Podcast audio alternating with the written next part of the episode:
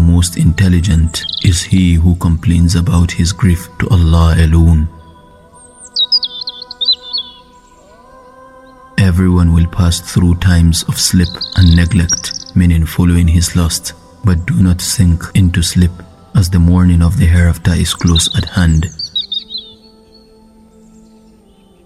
The traveler will reach his destination if he continues on his way, adheres to the right path, and wakes up at night for worship.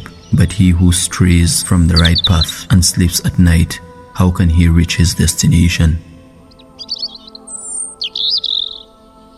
It has been said, Sincerity is to forget the creation seeing you because of continually looking towards the Creator.